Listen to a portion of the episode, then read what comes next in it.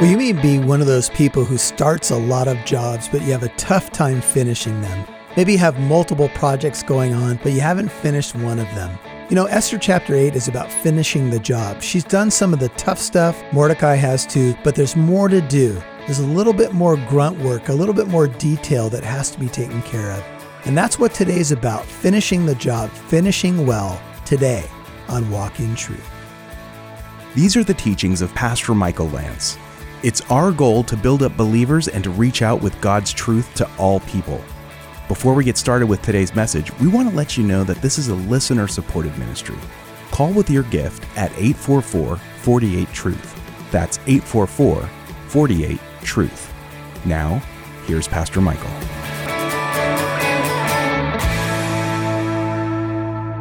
Esther 8, verse 1. On that day, King Ahasuerus gave the house of Haman, the enemy of the Jews, Esther 8 1, to Queen Esther.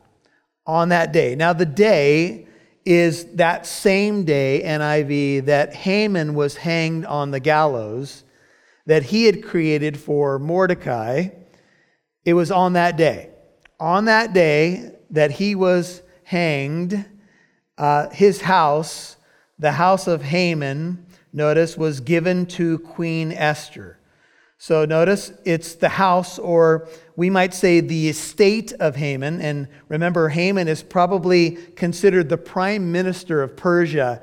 He's the second uh, most powerful man in Persia next to the king. And Persia is the leading world empire of the day. So he's a very powerful man.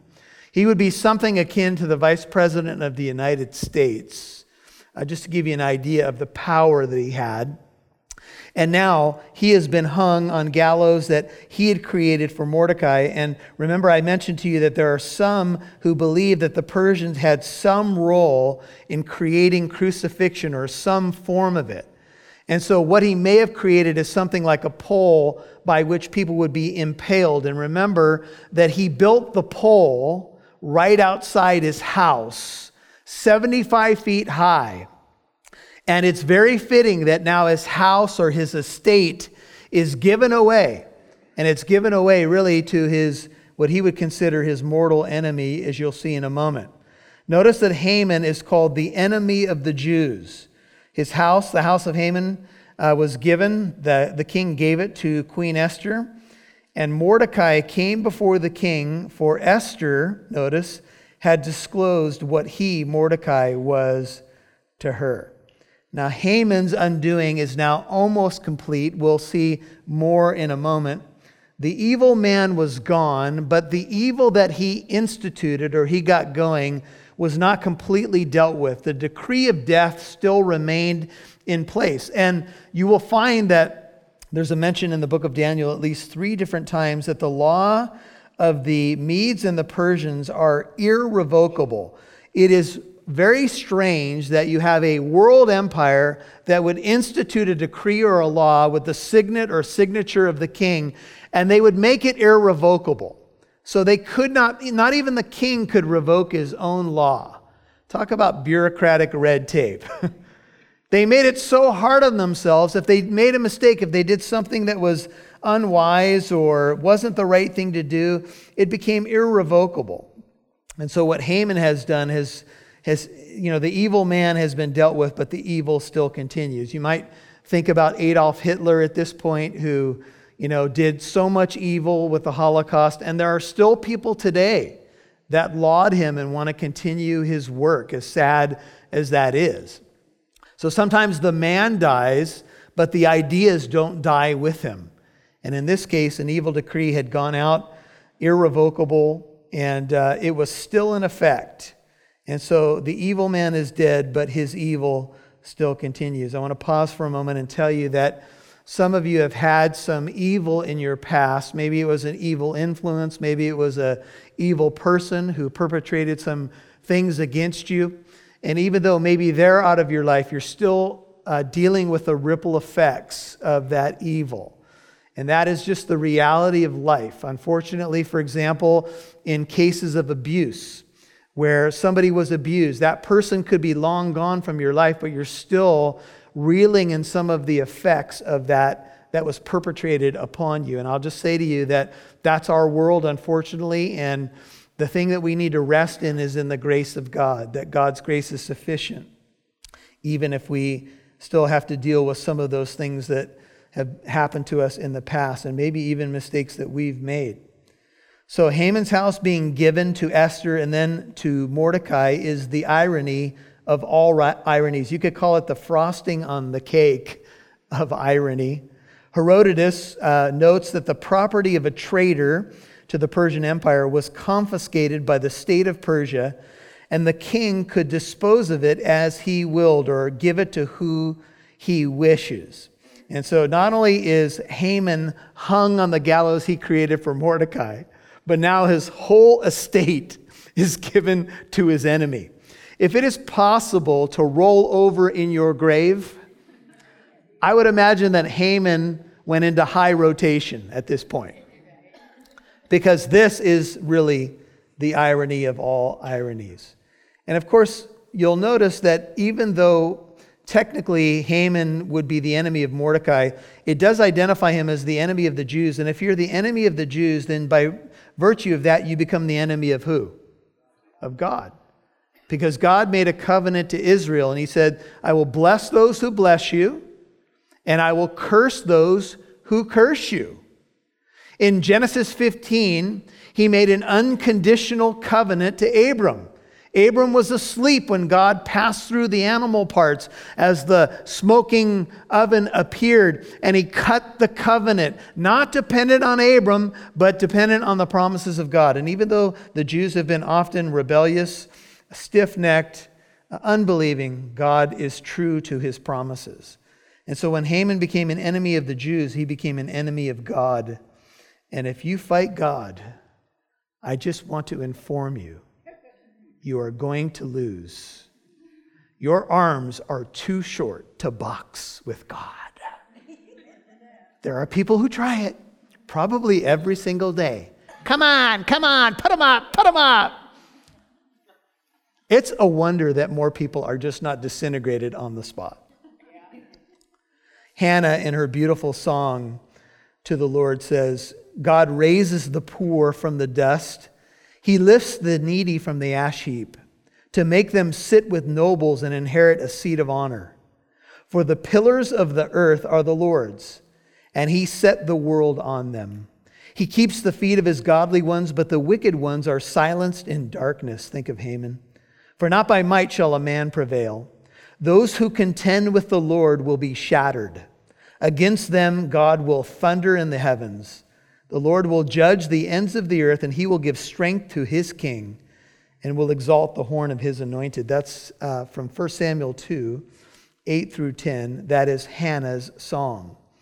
And so we are going to see some themes tonight of divine reversal, themes of joy and celebration, and again, the providential work of God as he works in the lives of Esther, Mordecai, and of course the Jewish people. Mordecai himself is going to celebrate divine reversal in this chapter, as we'll see in a moment. And both of them have become instruments of deliverance for the Jewish people. Esther, this unassuming young girl, you know, brought into the palace, and Mordecai with those famous words, perhaps you've come into royalty for such a time as this. Could she have imagined that she would become the instrument or the vehicle by which God would save his people? And now it's at this point in the story that she actually comes clean. Look at 8 1. It says, The house of Haman was given to her, and Mordecai came before the king, for Esther had disclosed what he was to her. This whole time, number one, the king doesn't know that she's Jewish. He's been living with a Jewish wife for quite some time, and she's been hiding it well. And number two, he now finds out that Mordecai is actually not only her older cousin, but her adoptive father. kind of like this Hey, hubby, meet your father in law. what? Mordecai? Yes. He adopted me some years ago. My parents died. We're both Jewish. The decree of Haman was going to kill us. And this is all that comes out in the wash. And she finally gives full disclosure. She finally comes out of the closet. She finally comes clean. Have you? You know, sometimes what we do is we hide our faith, or we hide who we belong to, or we hesitate. And have you ever noticed, have you ever hesitated with a group of people or a person and then come to find out that they were actually hungry to hear what you believe? Or maybe they were interested in the things of God, or maybe you and finally decided, I'll invite them to church, and they said, okay. And you're like, what?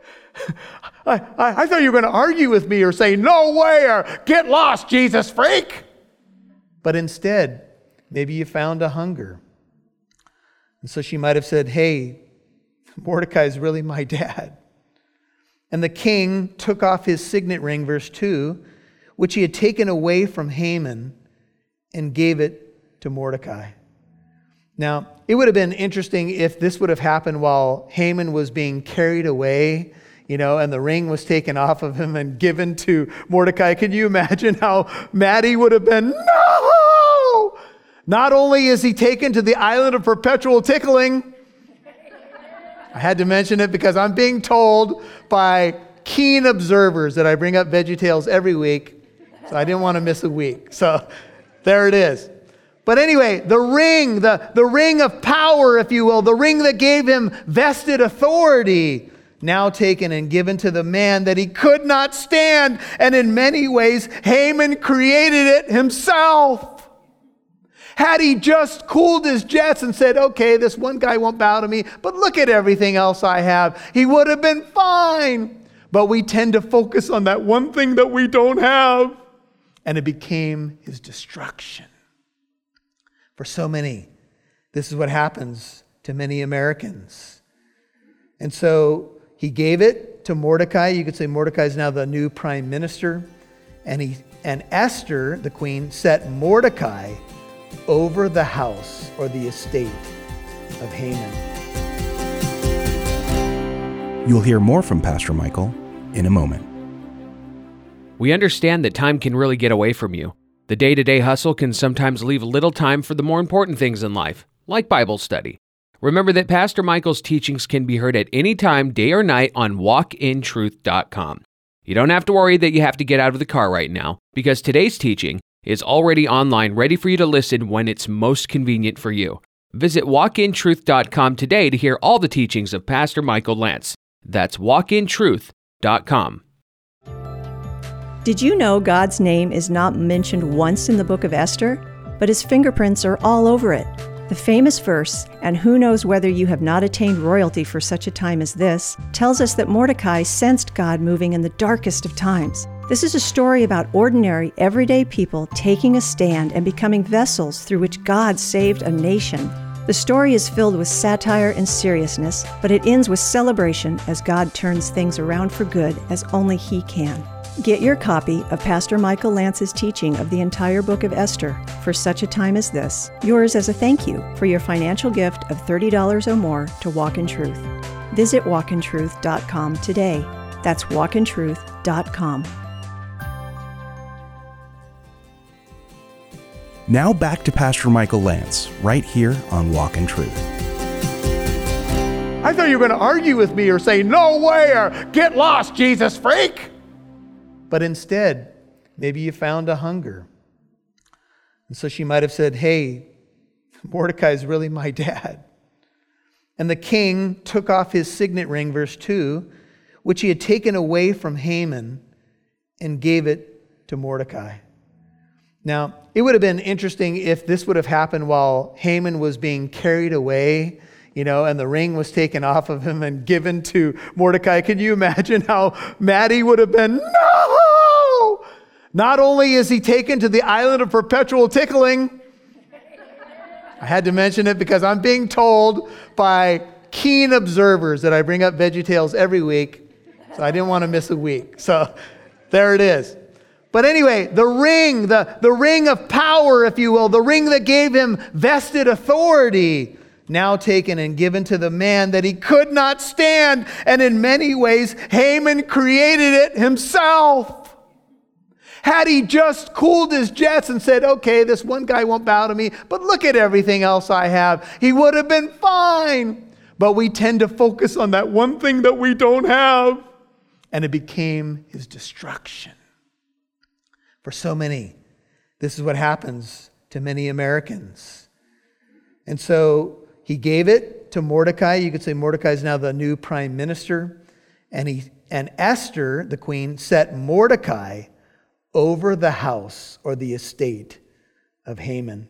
Mordecai now took Haman's house, his job, his ring, and his car.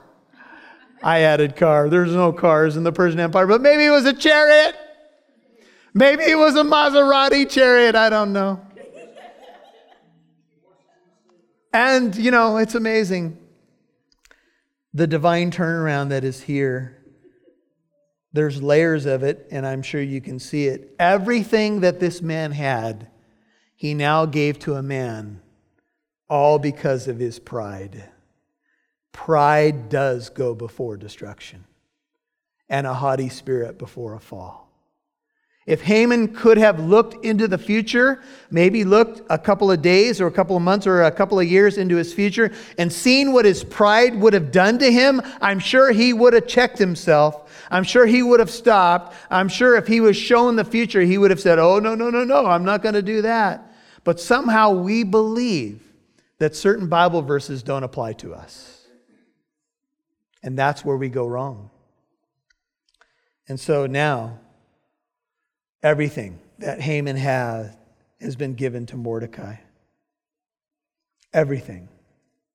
Sometimes, in all the darkness and desperation of a situation, if we're Esther and Mordecai, it's very difficult sometimes to imagine a happy ending. Can you imagine if you're Esther and Mordecai at this point and you just begin to pause and think of what God has done? Remember, God's not mentioned one time in the book, but are his fingerprints everywhere? Imagine pausing just for a moment as Mordecai and going, wow, I'm now the second most powerful man in Persia. And it wasn't that long ago that I was telling my little cousin that I adopted into my family, please be strong. It wasn't that long ago that I was dressed in sackcloth and ashes and fasting and weeping and crying before the Lord. And now, look what God has done. The enemy was gone. They had so much to celebrate, but the job wasn't done because his evil edict was still in effect. If you want to see uh, cross references to irrevocable law of the Medes and the Persians, write down Daniel 6 8, Daniel 6 12, and 15. An irrevocable law of the Medes and Persians. In many ways, the decree of death moves from the book of Esther to all of mankind. All of mankind is under the decree of death. The Bible says it's, it's destined for a man to die once, and after this comes the judgment. It says the wages of sin is what? Death. We all die.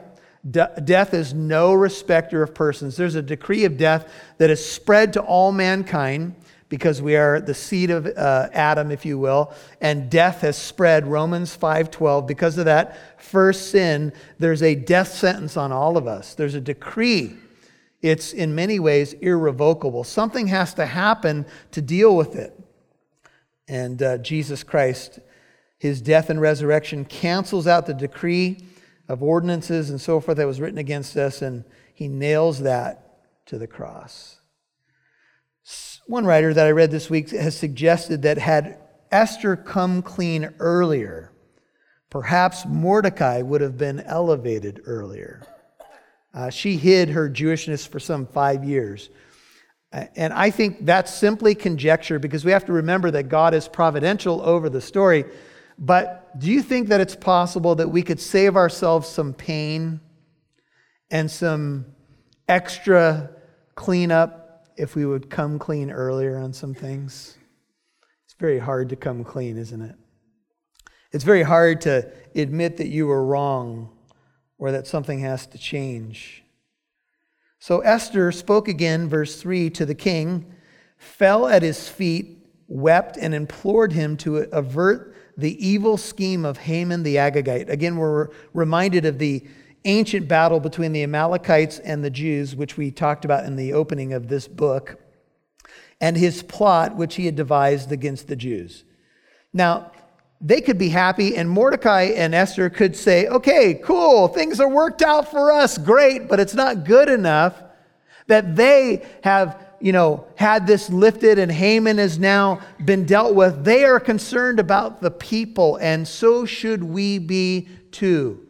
It should not be enough for us that we are now okay, that the decree of death has been lifted from us. It should be that we are now trying to tell other people where to find life. Amen? We are witnesses of life. We are ambassadors of hope, as though God were pleading through us for people to be reconciled to God. Look for opportunities every day to see how you might share that message of life and hope. Notice the position of Esther. She is she's been cool through the whole thing with the two banquets and the dinners, but now she simply falls at the feet of the king. She's weeping, she's begging to have this evil removed, to have the plot lifted from the Jewish people. And the king, a sign of grace as we've studied in the past, extended the golden scepter to Esther. So Esther arose and stood before the king. She had come with a burden. I want to show you, uh, hold your place in Esther. Turn to Romans chapter 9 for a moment. Romans chapter 9. When I saw Esther's um, appeal here, I couldn't help but think of a verse that grabbed me, Romans 9, uh, very early as a Christian. And here's what the Apostle Paul says, and he's, he's saying it about the Jewish people. Romans 9 1. He says, I'm telling the truth in Christ, Romans 9 1. I'm not lying. My conscience testifies with me in the Holy Spirit that I have great sorrow and unceasing grief in my heart. For I could wish, Romans 9 3, that I myself were accursed, separated from Christ for the sake of my brethren, my kinsmen according to the flesh, who are Israelites, to whom belong the adoption as sons, the glory, the covenants, the giving of the law, the temple service, the promises, whose are the fathers or the patriarchs and from whom is the Christ. And remember, this book is about uh, saving a people from whom the Messiah would come. So we have a stake in the book. Whom is the Christ according to the flesh, who is overall God bless forever. Amen. Essentially, Paul says, if it were possible, I would give up my own salvation that my people would be saved. Would you like just an inkling, a little bit of that kind of passion for the lost? I, I would encourage you tonight to be praying that God would give you a heart like Paul for the people of your city, the people of your family, the people of your company. I would, I would challenge you, and I challenge myself, to ask God to renew in you a passion for the lost. It's part of what makes the Christian life exciting. Go to Romans 10, look at verse 1. Romans 10, verse 1, as Paul continues this, he says, Brethren, my heart's desire, Romans 10:1, and my prayer to God for them, that is Israel, is for their salvation.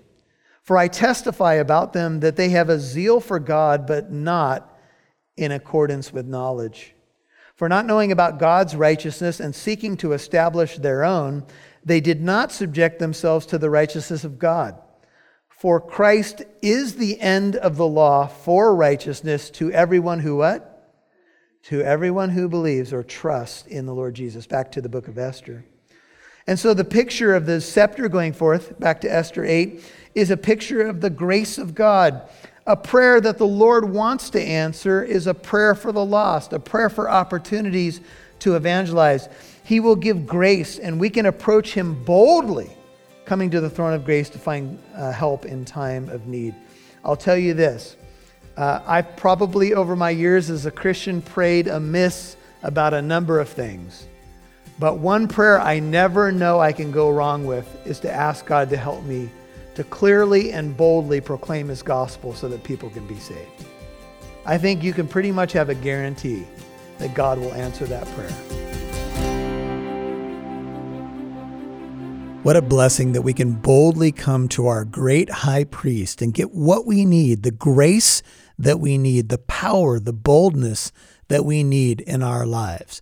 And that's because Jesus Christ has a ministry to us today, a ministry of intercession, giving grace, giving mercy, giving strength to those that he loves. Well, just as Esther is doing, as she is requesting that the king reverse this evil edict against the Jews, we can come to our Lord and say, Lord, this is what I'm going through. This is what somebody I love is going through. Would you help? Would you give your grace and mercy? Well, friend, we do have my teaching on the entire book of Esther on a flash drive. We would love to send that to you as a thank you when you give a $30 or more donation to Walk in Truth. See, radio time is not cheap and it does cost money to be on the air. But we do this because we want to reach out to people just like you. So thanks for partnering with us and supporting us, praying for us because we want to get the gospel out to everyone we can. Now, you can mail in your donation or you can give online, and you can get all the information when you go to walkintruth.com. Well, make sure you come back tomorrow to hear part two of Esther chapter 8, hear how Queen Esther finishes the job and saves her people by God's gracious hand. Until then, may God bless you. Thanks for listening to Walk in Truth, encouraging you to reach out with God's truth to all people.